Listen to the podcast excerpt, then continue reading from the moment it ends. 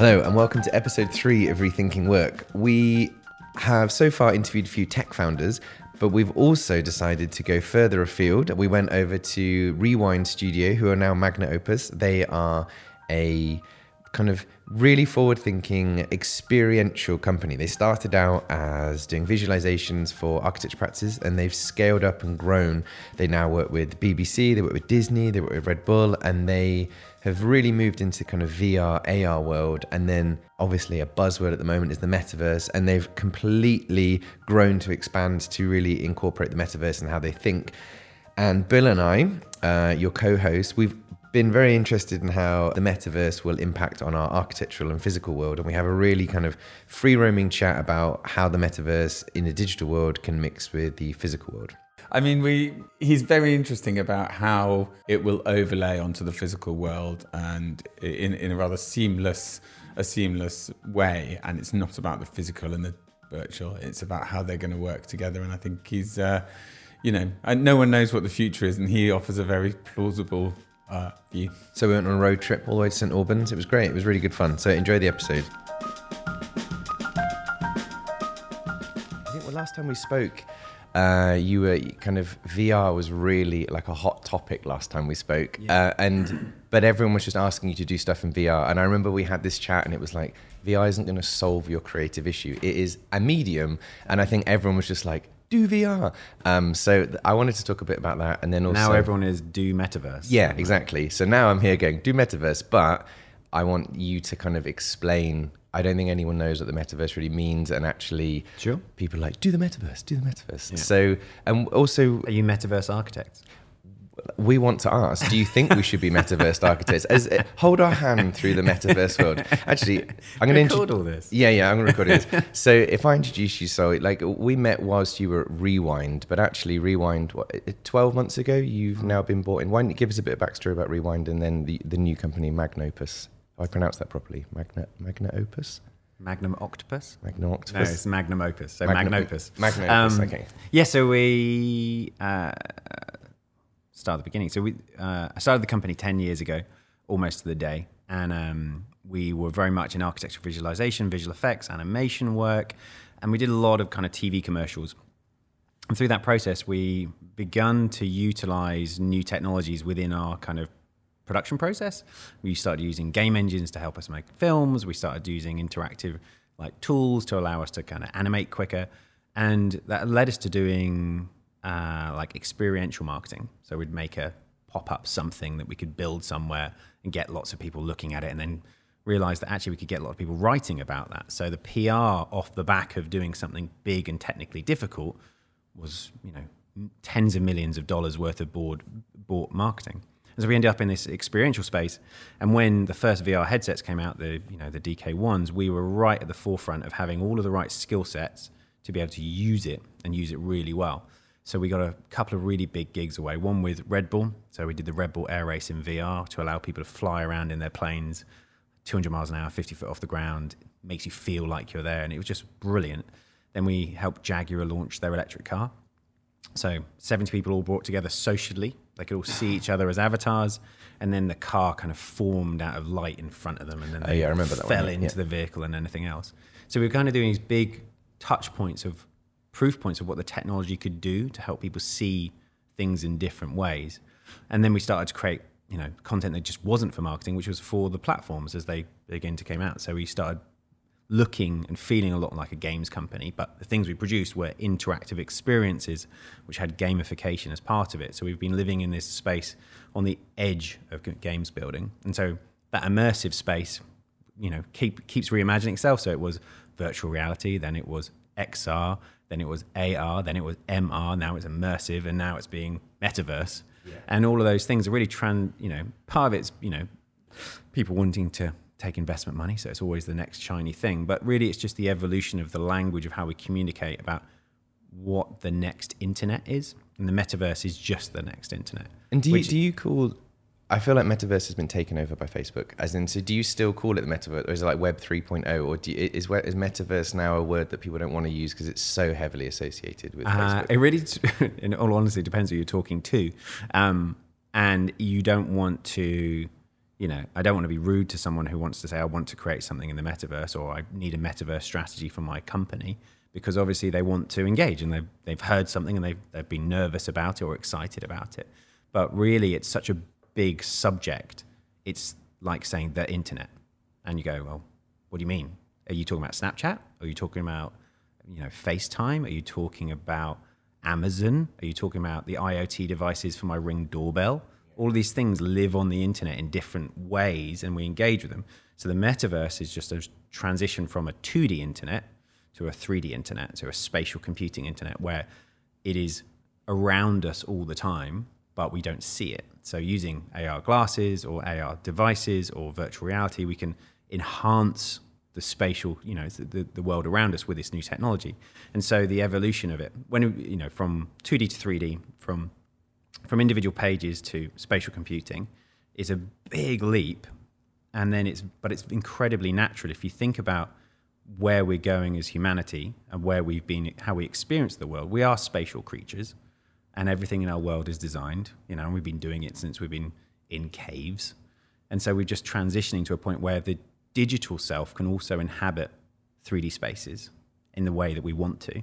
The really fun bit is though, the, you know, the first evolution is I'll take a digital twin of my office and I'll make it exactly the same as my office. Yeah this office was a pain in the butt to kind of make, right? Because it has constraints to do with health and safety and fire regulations and how much you know paid for and power and water and whatever else and that's, insurance. That's, our, that's why you come to East London's premier office design. Oh, and there you go. But you know, in my digital twin of it, I can have another floor on top of here. You know, the third floor is actually a digital floor. You have a great you have a great diagram on your website, which is a sort of digital HQ in the nth floor uh, reality, and then a, a, middle part of the sandwich where we are overlaying these virtual things into real life. And the thing that struck me most was it's very democratizing. Uh, you know, at the moment, the internet, you go through these ver- various portals, and I suddenly thought if it's visual and it's spatial, it's actually very inclusive. I'm thinking of my parents who are 73 or my kids who are four and six. Actually, there are going to be so many more ways to interact with it or explain the idea you're trying to explore. Yeah. Um, absolutely. uh, you know, as long as the user experience and design is done in ways that is, you know, uh, fits within how humans experience the world or how cultures, because if you think about it, it's how we design buildings in the UK is different from India, is different from South America. You know, they look and feel similar because humans are generally the same size and shape but also but how we have culturally got to understand how a building flows and how we experience it will change. And within the digital realm, because it can be anything, we're probably going to start with things that feel close to home. Yeah. And then we're going to expand into new ways of experiencing it with this. So, you know, a, a supermarket made a, they're in the metaverse. They've made a digital twin of Tesco's. Do you really think that walking around aisles is the best way of shopping? It really isn't. It's like, like Apple icons on their phone. They just replicated like a digital recorder, and then they once everyone got comfortable with that, then they stripped but all of that away. But it is better than the current one at the moment. you know, when you're choosing your Ocado list, you know you're you're looking at all you're scrutinizing purchases that you would just be making much more uh, sort of fast decisions in real life. So I'm just saying, what's the current the current way isn't particularly successful either. So there is an opportunity for you know, browsing at a much quicker, quicker rate. And maybe we jumped, but I don't mind, Ben, straight into that idea of an employee experience. You know, you're talking about brands and retail and you know cult- cultural uh, applications, which sounds awesome. But we're we're exploring this idea of how you know we're we're in this beautiful office in St Albans. Um, some people are working here, some people are working from home. What, what, what can we do to make them people feel part of that experience using some of these tools? It's culture, isn't it? How can you how can you keep this culture metaversely? um, so yeah, it's a really difficult thing, and we're trying. We many people are trying to solve it in different ways. So Microsoft have Microsoft Mesh, Spatial have Spatial IO, Facebook have Horizons, and there's a few other companies trying to work out what the future of work is. And first people are going to meeting spaces. Like, how can I represent myself as an avatar in a meeting space? And so Facebook have Facebook Workplace, which I said workrooms, and I can jump in there with 24 people up to. We all have avatars. We can all see each other. We feel present because you know I've got hands and some body language and some facial expressions, and we're in a space looking at each other. You know, it's all inferred, but we are there. And if you haven't used it, you should give it a go because it does feel like I had a meeting with those people. Yeah, because they've nailed, they've nailed the eye tracking, haven't Yeah. they? So once the eyes actually, I think it's all in the eyes. Once they get that, it does feel a, li- a lot more realistic, doesn't it? But it, it, currently, the technology is all inferred. So it infers generally where it thinks you are looking, but doesn't track it. The next set of headsets will have tracking technology in it, which will do full facial animation and the rest of it, which will really help. But the, the, what I was getting to is that um, everybody's digital in that space. So we are all here. You know, maybe say half the office are physically here and half the office are remote. If we want to have a meeting with the remote ones, we either all currently need to go digital, which actually means sitting at my desk and everyone's on a video call from wherever they are, um, or we need to represent them physically here, or we need to try and find a hybrid of the, of the both. And so the next evolution of the future of work isn't one or the other, it's finding that way of bringing the two together. And I think these new technologies of where metaverse or immersive or augmented, all these new technologies can enable us, will allow us to bring the two together or have a, a mode where we can choose the direction of travel. So um, we've been looking very heavily with the, I was talking about before, the Dubai Expo. So just to talk about that, and it, it'll, uh, it'll make sense. So within that, they wanted to give an ability to have reach for a four square kilometer new city, 200 architects, 200 countries. How can we let the world come here? Because, you know, let alone the pandemic, it's very expensive to get on a place. So we're saying that anyone that can't afford it cannot engage with this, you know, level or this moment when we're bringing the world together to kind of, you know, show off the best of and galvanize us all together. So create this digital one, make it mobile first and browser and then desktop and VR if we want to, but mobile first because there are up to 4 billion smartphones in the world. You know, and even the poorest countries, smart, you know, jump past personal computers and straight to smartphones. So, smartphone means that we can get to most people. And that means they can come there, they can use thumbsticks, they can walk around the space, they can see the architecture, they can engage with the stories and the, the learning and anything else um, from where they are. The thing we did, which was really cool, was that for the people that are physically there, they can hold up their phone and they can see all the enhancements in AR, like a digital layer, like a you know a mirror world they can see. But they can also see the avatars there. So I can see so and so from Australia, so and so from Los Angeles, so and so from London, whilst I'm in Dubai, and I can say, "Hey, how's it going?" And they turn around and go, "Yeah, it's pretty good." You Yeah. know, and we can have a conversation across that digital and physical divide. So there's a social media, a, a real social layer attached on top. it's bringing it together so that it doesn't it's not one or the other it's your choice or how you want to connect with it so the same with the office. So our los angeles office there's a complete digital twin of that. There's a complete digital twin of this office as well which is matched one-to-one geospatially locked. So we've made it so it has an enhancement but it's really about this. And so la staff members can come and sit at that desk there. And currently i can't see them. But if I was in VR, I could see them. But also, if I held up in augmented reality, I can then see them through the phone. And the, the big evolutionary step is that there are AR glasses just around the corner. We Is that the HoloLens stuff? Is that, that HoloLens is what we can get our hands on now. Magic Leap have one, and there's a few others that are in development. And if you think about the smartphone having all of the current technology's ability to develop onto, and it's just clunky because I'm holding it here, but there's some amazing applications coming from that. That just then transitions to the kind of headsets that we wear next. So uh, now I have these glasses on all the time, which gives me the ability to bring that digital universe spatially here all the time.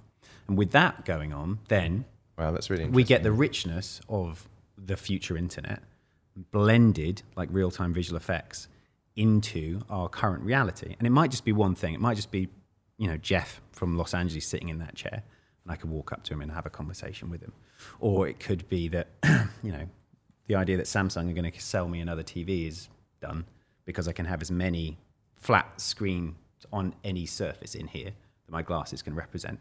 Or I can have, you know, my digital pet dragon that's following me around all day, every day. You know, like Tamagotchi, but beyond. So there's there's these massive enhancements and changes of how we culturally connect and how we live, how we play, which with this, you know, it seems it's not simple, but with this idea that the digital world can live like physical objects Yeah. is going to change everything. That's right. I mean, because I, I guess a very analog version of that is one of our favorite architecture practices. Big. They have two studios, one in London, one in Copenhagen. They have a huge wall, video screen wall, and it's a live video feed of the other office. You can walk up to it and literally wave to the other people, so they can.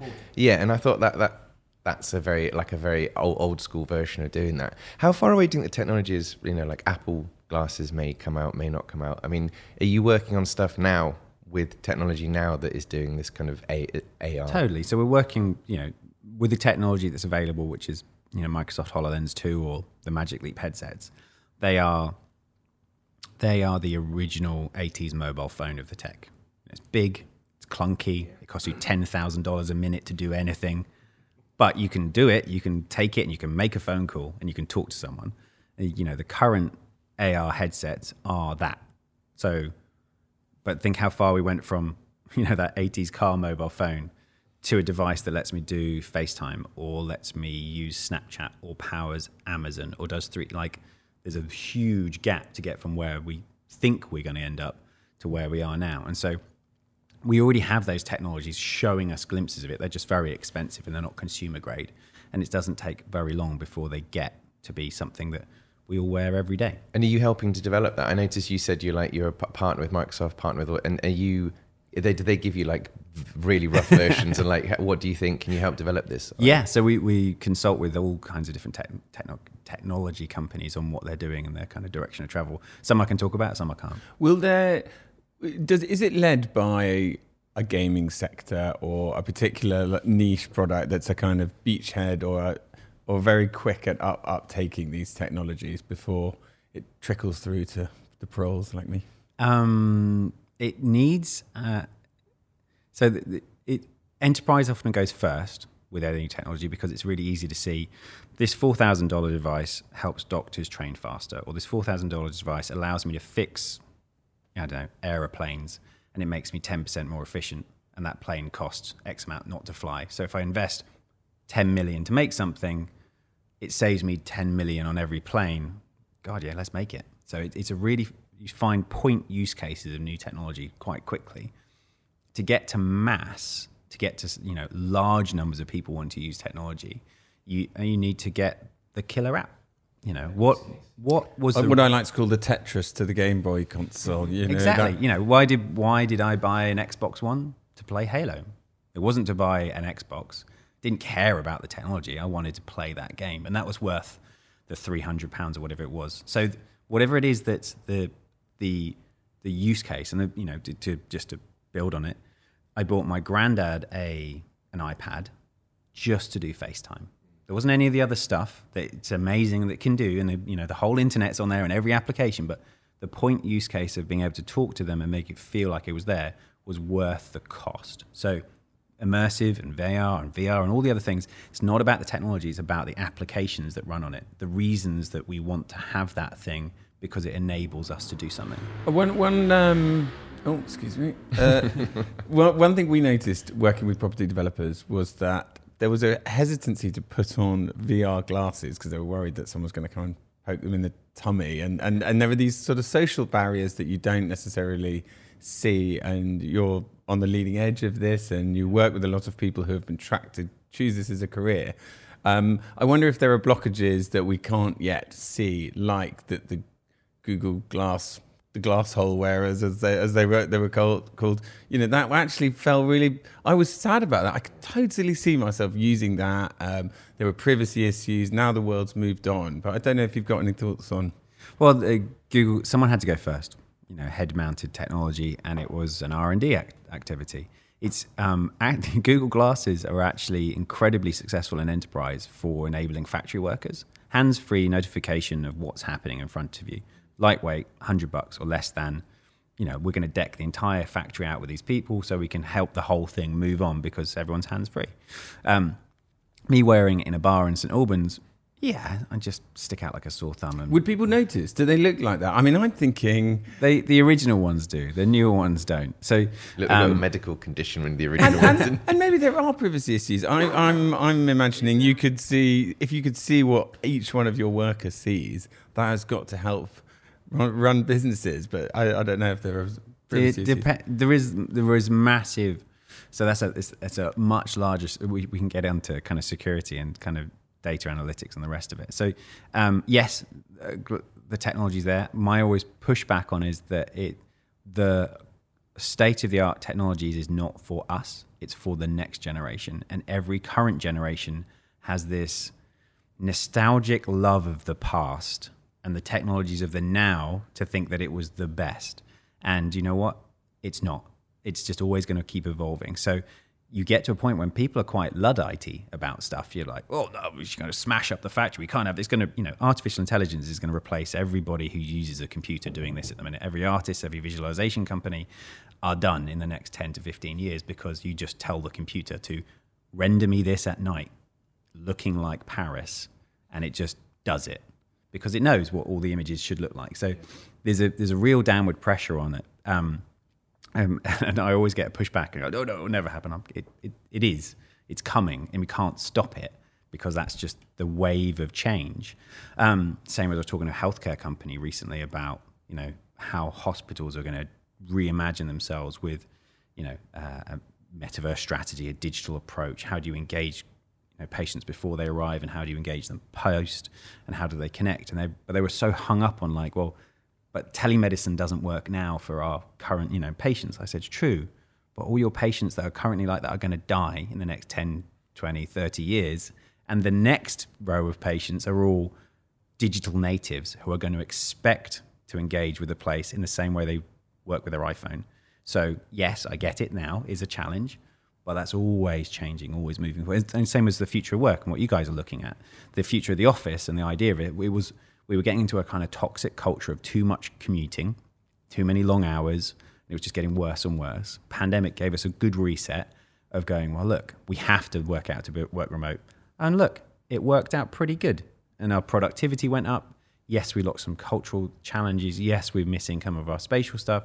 Yes, the, anyone new into a business and young people are going to really challenge because they aren't haven't got the you know support in the same way that more senior staff have but we will figure that stuff out. And one, one, one of the things you said uh, that, that, that struck a chord is actually it's not really about optimizing and efficiency.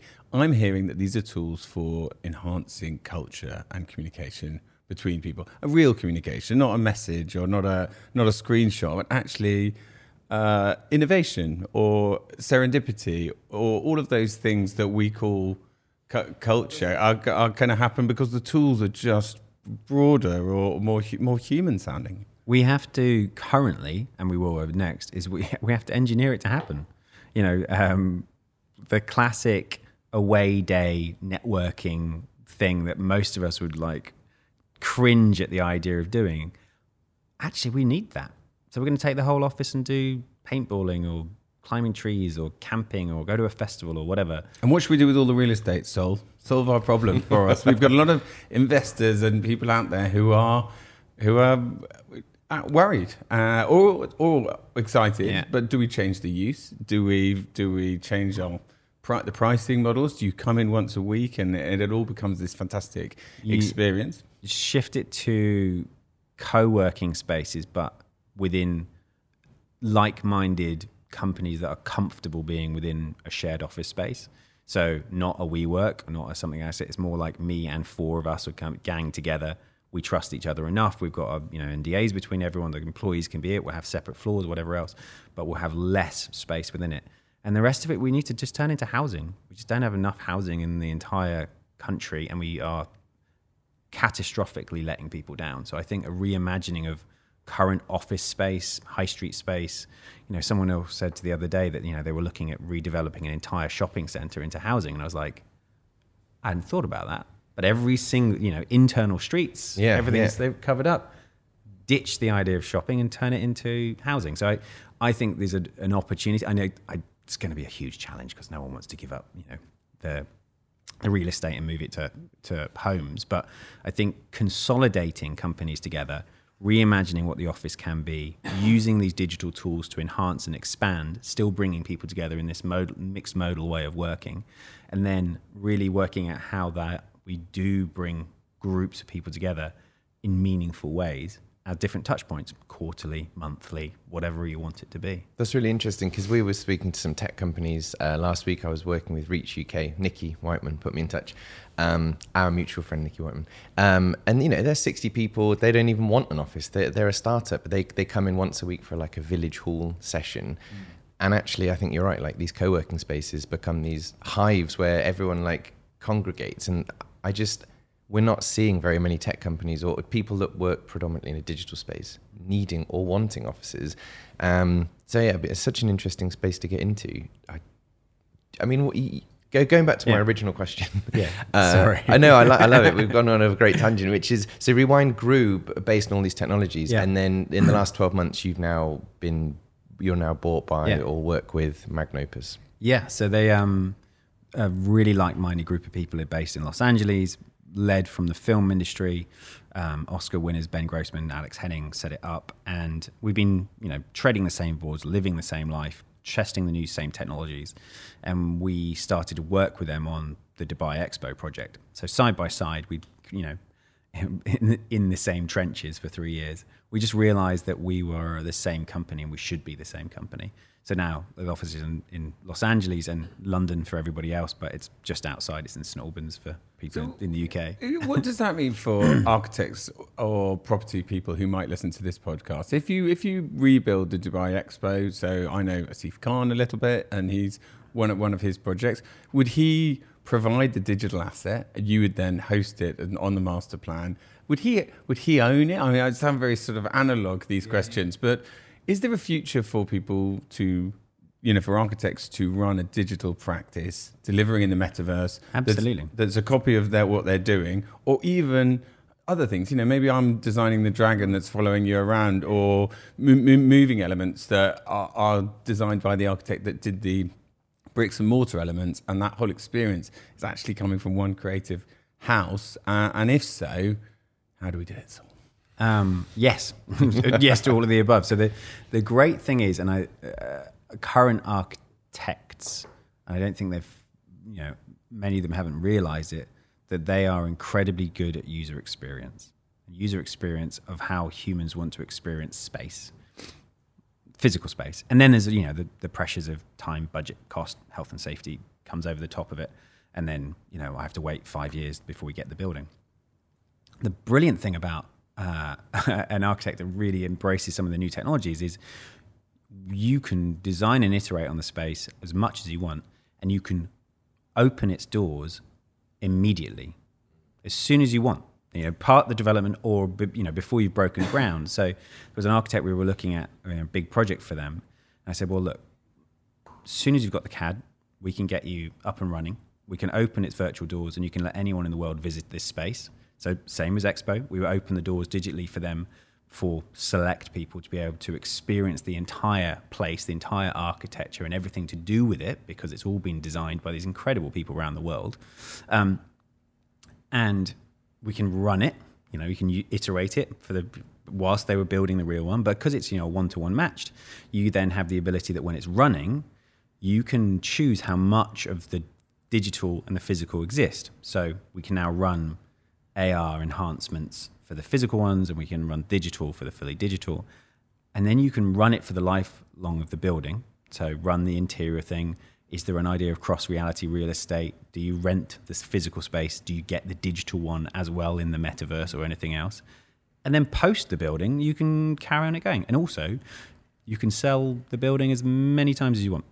You know, license it, buy it. It doesn't have to be one off, and you can just start you know, enhancing it. And then the other lovely thing I said before is that physics doesn't matter. So your architectural ideas can go way beyond some of the you know constraints that people are very used to, um, and also you can bend physics. So you can have things which are infinitely small or infinitely big. You can have TARDIS rooms where you step in and it looks small but actually opens up. And so there's real opportunity to expand the horizons of some of the architectural thinking around what happens within space to go beyond what you know the constraints of our physicality to being like well what is the future of work? How do we want to live within it? Is it large space? Is it small places do i teleport? Do i have something that moves me? How quickly do i move through the space? Is it more comfortable to go up and open you know a glass lift through an interior? Because you know what? If we move at 12 miles an hour you feel an emotional feeling around the space that you wouldn't get if you just appeared at the top. And that's an important thing because I want you to whatever, whatever, whatever. Can I ask a basic, basic question, which Yeah, is, you know, you're just uh, using the the um, the example of an architect having a virtual building before the physical one got Yeah. built. I mean, they already do. Yeah, but is is that does someone own like is there like there's the London metaverse? So let's say we're doing a plot of land and we Yeah. want you to do a digital representation. Is the, does does the Facebook have a London? Do they have a London that like uh, you can go into their metaverse and like they've actually built London? It's a and- twin of the world. isn't Yeah, it? yeah. Does Is someone is someone done that yet? Uh, so that, and you know, we So- have one now. trademark that? Yeah, well, that yeah, in. yeah. I've got I've got a digital twin of the entire world. It's just incredibly low fidelity and like there's nothing there. So we can all have one. You can have one. I- I So then, how populated and what's there, and how does the infrastructure match, and how much of a twin of it is the bit that gets interesting. And so anybody can make copies of the world, you know, and or parts of the world or whatever else. And it doesn't matter if it's a digital visitor because hey, it's just our digital thing. The bit gets messy when you start thinking about I can deploy digital artifacts, assets, content to be geo-locked. So I can make it so in front of our office there's a digital dragon that flies around once an hour. And it's only in front of this office. And if you have an AR phone, you hold it up, you can see that happen there.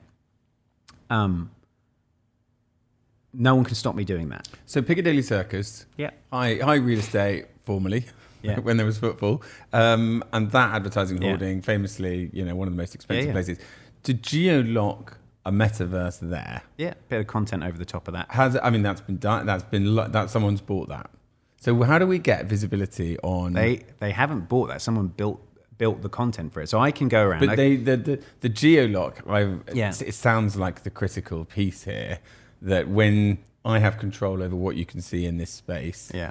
uh, with your smartphone, that to me seems almost the, the next stage of that conversation you're asking. Of Yeah. everyone can have So- a copy of London, but actually the relate over. the, how do I own the space and how do I control what goes in it? So I can deploy in front of every Burberry shop in the world. I could put uh, Gucci, or I could put some Yeah. some other brand. yeah, Exactly. I'm an activist, and I Yeah. could say every time you go to this investment house, you see Yeah. blood dripping from them. Totally. Or I could do a zombie killer shotgun game around Toys R Us. Wow, you two do- went so dark so quick. No, well, so, the, so there is There was blood, a lot of blood. yeah, yeah. So there's no, there's nothing stopping me deploying digital content within other people. You can't control. So there's a company called Darabase. Um, they're a startup in London who are trying to make a globally recognized digital infrastructure basic database, saying it, within this office, I own this office space.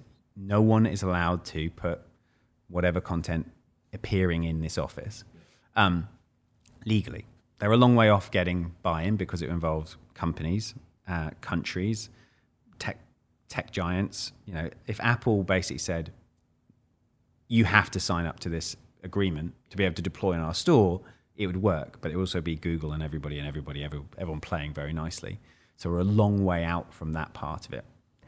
Something as abstract as the next internet, you know, finding tools to help understand it or describe it, I think is one of the challenges. And this idea that uh, how you can control what people can see to a specific geography helps people get a bit of a, a handle on it. Um, I mean, I'm, I'm interested that thing about time as a constraint. So if you an architecture an architecture practice is, is a sort of building research unit and you get a snapshot of time of what the most avant-garde or current or most reliable technologies are and then five years later it's finished by which time everything's moved on and it's that lag and I, th- I see this as an amazing tool to foreshorten that or to offset some of the risk of it um, Yeah. So, so for planning, you mean? Or for, for like- planning, but also building technologies, you can sort of leave some flexibility while elements of the building are, are going up, so that as things develop in that interim period, you you know- you create space where it can be incorporated. Everyone's currently wrapping everything in LED. So like there's giant LEDs on the outside, on the inside. Some of them are moving. Like it's all about big screens because it means that you can adjust the color, the texture, the video, the lighting, whatever you want, and make it adaptable, which is really cool. But the idea that you know I have to install on that space there, you know, know, a million dollars worth of LED as a physical cost because it's only visually that I see it being different. Once the glasses can deploy onto that surface, all of those, so much of the kind of physicality of those buildings will disappear and be kind of digital. I just think it's so it's so exciting because well, lots of people feel that there are too many road signs and there's too much clutter on our high street. They'll all be digital. I mean, we've just walked down beautiful St Albans High Street. There's a lot of signs telling you what to do. Imagine that all goes back and it'll look like a medieval high street, and Could that's be. all we could. Well, yeah. Yeah. Um, yes, there's lots of To really- those traditionalists out there that want uh, England to return. the only challenge is about access. So it once you say, well, it has to go in AR, then you have to have the glasses to be able to see that other reality in that other world. Um, we almost have, you know, everybody in the country having a smartphone, almost.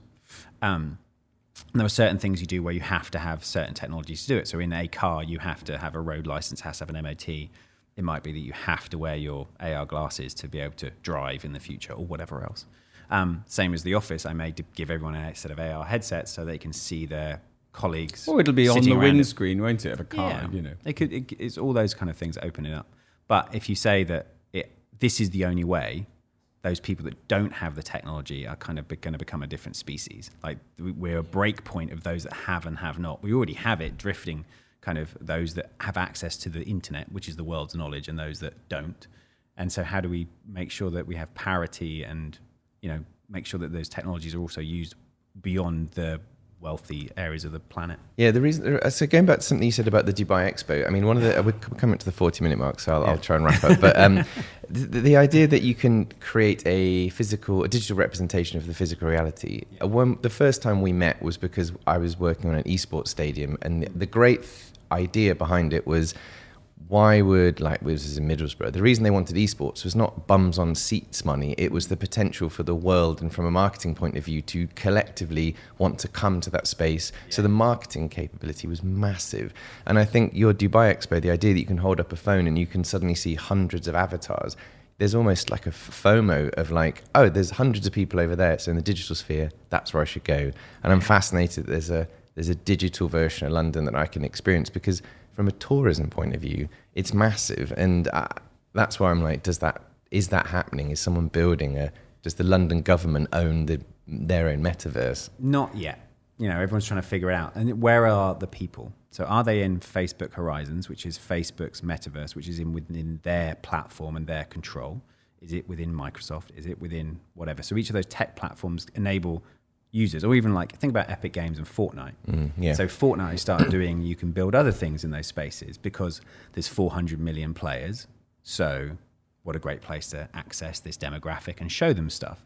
But it has to be within their environment, their control, their license, and everything else. So where we get between corporate spaces and public spaces, just think about you know um, just to riff on London slightly. London is an amazing thing. I can walk down the high street and I could pass anybody who could you know is legally allowed to get to the UK. But it could be anybody from anywhere in the world could be walking past me, and they're obeying the laws of the country. We hope. But you just don't know. It's the exciting thing about a city.